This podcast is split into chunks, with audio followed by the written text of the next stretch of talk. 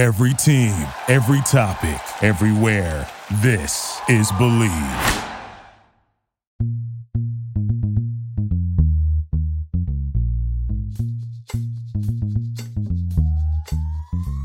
All right, welcome to the number one Bengals podcast.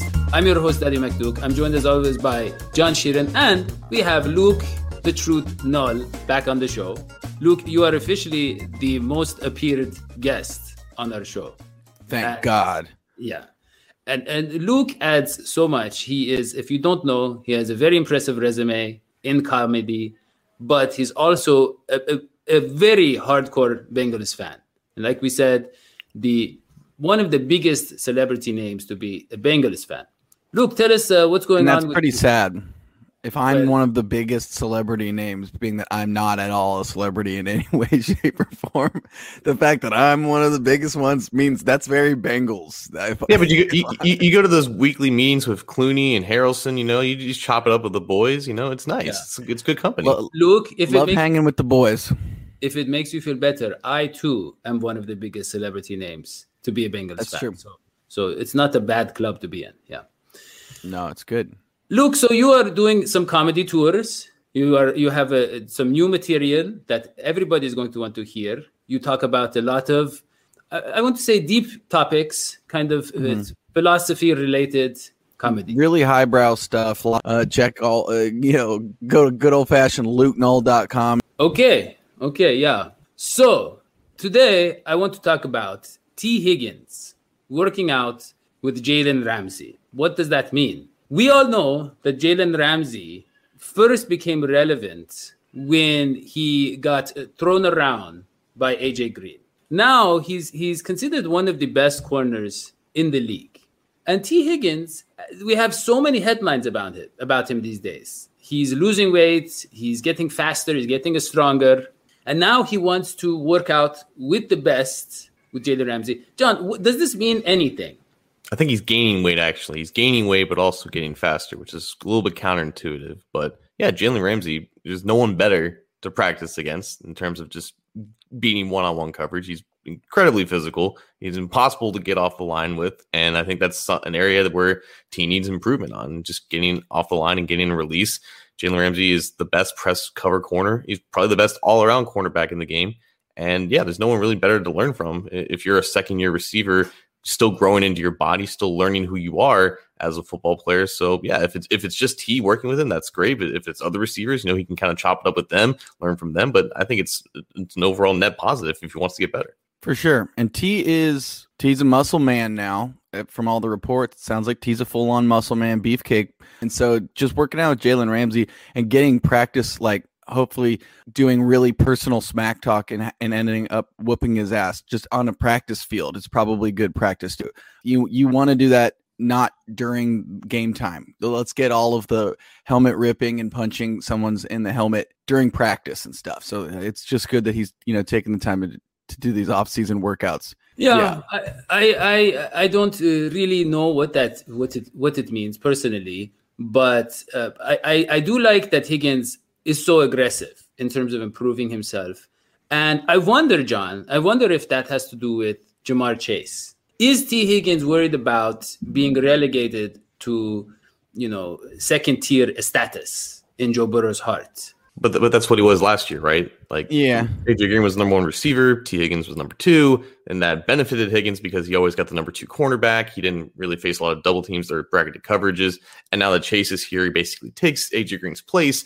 Higgins' role is basically staying the same, but he has that year with Burrow and that chemistry is already established. He can kind of just grow on that. So I'm, I'm not sure if it's necessarily a fear in Higgins' mind. I think he knows that he's still going to be heavily involved. He's not going to see less targets. He's only going to see more because he's going to play more but yeah, it's just if you have this level of talent all throughout the receiver room, everyone needs to stay on top of uh, on top of their game, on top of their progress to make sure that they're not getting left behind and they're not falling out of favor.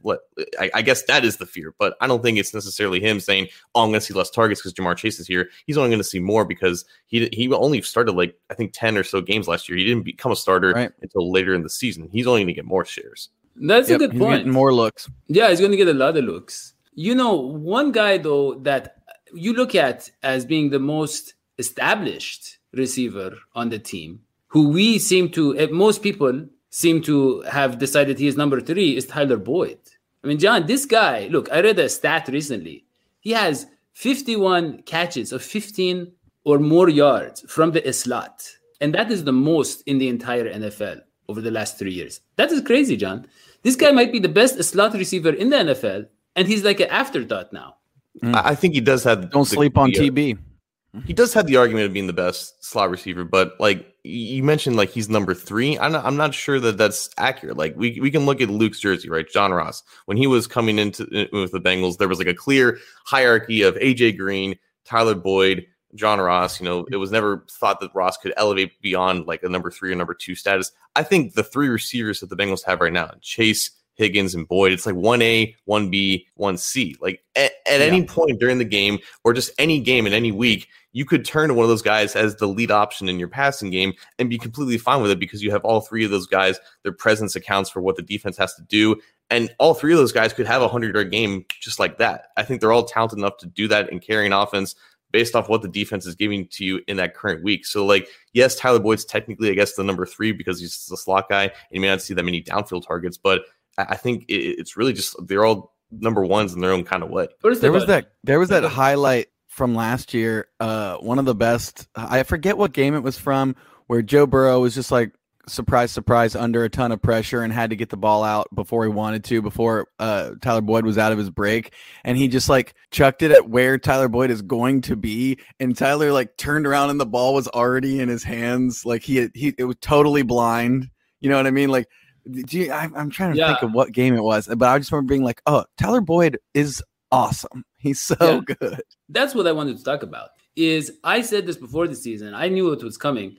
A guy with the football smarts of Tyler Boyd working with the guy with the football smarts of Joe Burrow is just is just perfect. And so I see Tyler Boyd as that warm blanket blanket that Joe Burrow can rely on when he really needs those yards. And I know he loves Ja'Marr Chase. He's the big play guy. But I see Boyd, he's kind of like Burrow's John Sheeran, the guy you go to when you run out of things to do. You know, when you're just when mm-hmm. you're just in the in a tough position, you're like, hey, take this, go. And I think that I think Boyd is that guy. And, and it's it's not just because he's the veteran, it's because of his, like I said, his ability to understand the game and to put himself in tough positions and his his toughness. Not like the other guys are not tough, but Boyd is exceptionally tough, John. Remember, remember when his leg Yeah. broke in half and he picked up the other half? It was the end of the game. I think it was like that year when they went to overtime against Miami. Remember, he like he he, he he dragged himself up to the line because the the the uh, Yeah. the time clock the clock was running out. John, you remember that? Yeah, I think I, I think I, I think it remember was this like, he had like a Oh. hammy or something. Yeah, It wasn't it wasn't as visceral as, as you're making it out to be, but I think I do remember Yeah. this now. yeah, but he's No, tough. no, no. Daddy was right. He broke his leg off. and he- Yeah, and he, he put it back it together. on. He put it back together and got back to the line. That is what I mean. That is he's. I hate to say it, John, but he, he's Pittsburgh, right? He's a Pittsburgh guy. Mhm. Yeah. So to grow up in Pittsburgh and deal with that amount of jerkery and and meanness, you have to be tough. You have to have thick skin. You know? I don't think he's missed a game like in Yeah. his career. Uh, if No. he has, Yeah. he's, he's missed less than five. Yeah. So Yeah, that's what I was saying. All right. So look, guys, let us. So we've talked about the receivers. John says one A, one B, one C. We know it's going Yeah. to be some guys have more targets, but but what he's saying is that everybody's going to be an option. It's like Joe, especially someone Joe Burrow who reads the field so much, so well. He's going to go with the guy who deserves the catch, right? He's not going to have favorites, John. Every Yeah, play he's gonna read has the like defense. Exactly. Like like there, there's where players are going to align for the most part, right? You have Ja'Marr Chase on the line of scrimmage as your X. You have T Higgins on the opposite side of the formation. You have Boyd in the slot. You can move those guys around a, a lot. You can put Chase in the slot. You can put Boyd outside for sometimes. There's going to be places where they primarily align, but based off of what the down distance is, what the situation of the game is, there are going to be times where every one of those receivers is going to be the primary target for a certain play. And I was, Right. I was on a podcast, I was on a fantasy podcast a couple weeks ago, and they're talking about how do you project this offense in terms of who gets the most targets and who gets the most catches. It's very feasible that all three of these guys can end up with 60 catches in this season, which is not common for an NFL team to have three receivers end up with Yeah. that many receptions. But that is basically how this offense is going to be run, how it's going to be structured. All these guys are going to get very even production. There'll be some games where some guys pops off, but uh, over the course of a 17 game season, it'll be very even. I, I would say. Yeah. I think so too, and which means don't take our boys in fantasy. Probably it's probably not a great choice for for early round to get our guy. I hope they put up big numbers. I I do think they will, but it, exactly what you're saying is going to be like why you don't want any of those guys to be like your number one option because who knows? Maybe it's What's not going to benefit you know, Burrow? maybe- you know, Yeah. like, Yeah. like, Oh, there's it's gonna be yards great. No, I mean, look True. at Burrow's last year, and you look at Justin Jefferson, and you look at Ja'Marr Chase, and you look at all the guys who had great fantasy years, even Thaddeus Moss. I mean, you, you know, I mean, with a guy like Burrow putting up video game stats, they could be very relevant in fantasy. But John, so we talked about those. Those those three are great. Okay, a guy that a lot of Bengals fans love is Auden Tate, but Yeah. he doesn't have that explosiveness, the acceleration that you know maybe some of the other guys do. Who's the number four, and and how big is his role with those three in the in on the roster? Well, the Tate whole thing about day. Tate, yeah, exactly. Like Tate, when you know the past couple years, there, there's people propping him up as a starter, as a guy who can handle a lot of targets, and like nah, I'm not really sure about that because, like like you say, he doesn't have the athleticism to really threaten some, some of these cornerbacks.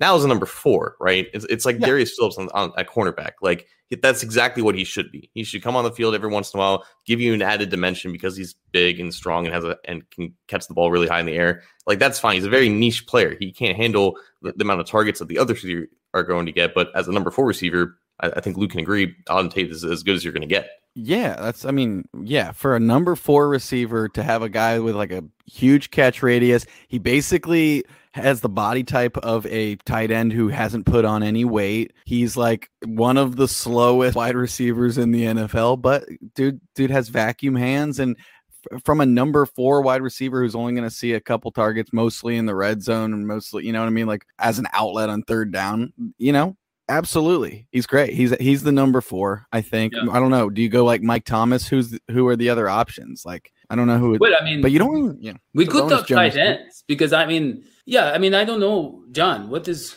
what is going on at tight end? I think it's just Uzomah and Sample, man. Like, and then Moss maybe Yeah. makes the team. Yeah, Something It really more also than just that. seems like Zac Taylor's offense. He he's not the the tight end is he's not using it as like a, a much of a receiving option. It seems like a lot of that's why they like Drew Sample so much. Is they're like let's we need help blocking. But you, you- know what I mean? Uzomah was looking good. I mean, I know it's an. Achilles tear, right, John? I mean, so that is tough, but He'll be back. He'll be back, and Yeah. and yeah, and he's a very And he's he's a he's an interview champ too. yeah. He seems exact- like the nicest, best dude. I love Exactly. li- listening to his interviews. Very charismatic. Yeah. I just yeah, with sample obviously hasn't panned out the way we thought he would, but he seems to be growing. I he's hard- panned it's out hard exactly the way I thought he would.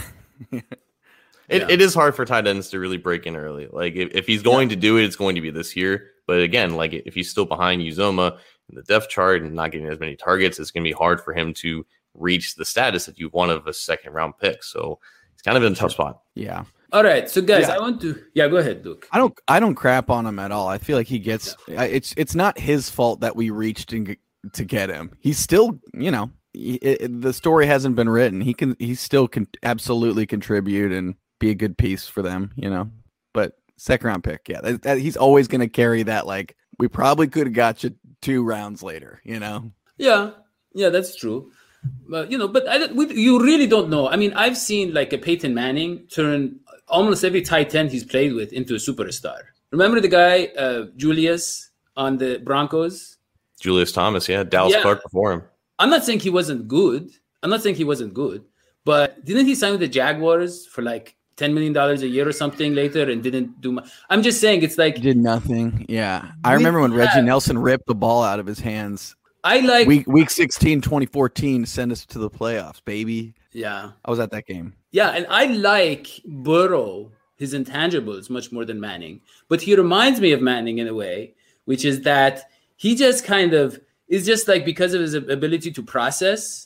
You know, he just spreads it all over the field. So he can make average guys put up big stats. But I want to switch gears real quick and talk about a very important topic, which is that Quinton Spain does not feel rated appropriately. He thinks he's underrated.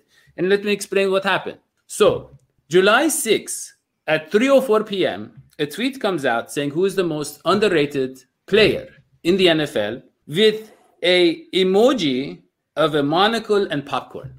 That implies that a monocle obviously is research, and the popcorn is the nutrition you will need to do long research. So this is something that they expected you to ponder and evaluate. Eight minutes later, at 3:08 p.m., Quinton Spain comes out and he says it's it's me basically. So hey, the fact hey, that hey, his yeah, argument his argument is that he is the most underrated and that what that means is he no one has him rated literally at all whatsoever uh, and because of that he felt feels like he's like a d or a d minus type guy and it's like the fact that he's has an incomplete grade that is messed up you know what i mean? He should be rated as as like a, a fringe dude uh, i mean i understand. You gotta be confident in in your stuff and be like i'm the but it's like come on bud well, no, well, no. But John, but no. I mean, look, the guy had you know a bunch of good years early on.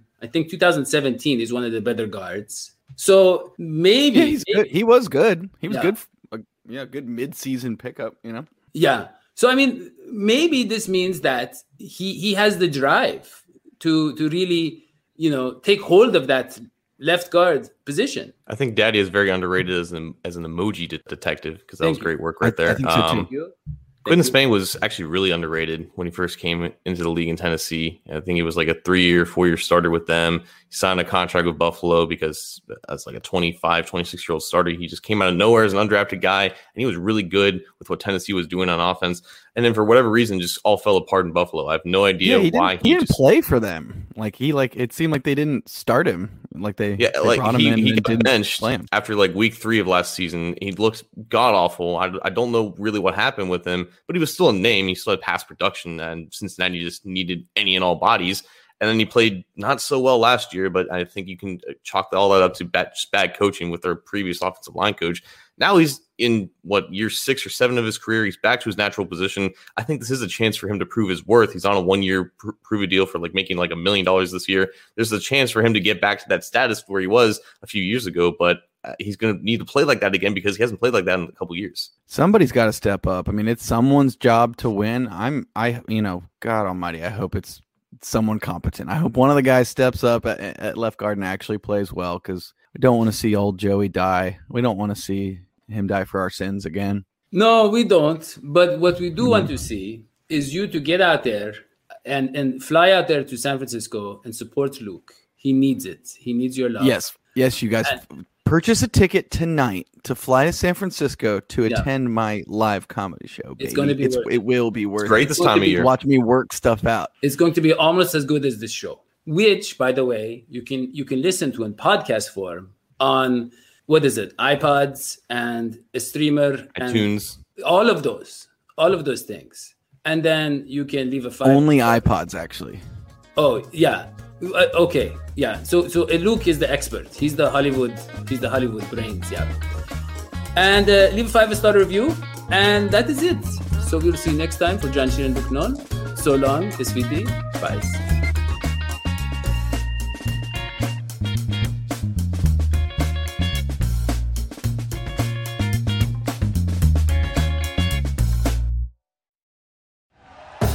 Thank you for listening to Bleav. You can show support to your host by subscribing to the show and giving us a five star rating on your preferred platform.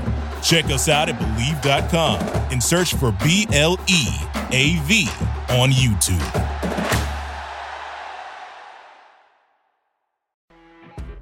You know, when you're listening to a true crime story that has an unbelievable plot twist that makes you stop in your tracks? That's what our podcast, People Are the Worst, brings you with each episode. I'm Rachel.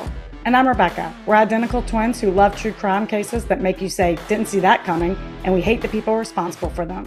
Listen to People Are the Worst now on Apple, Spotify, or wherever you get your podcasts.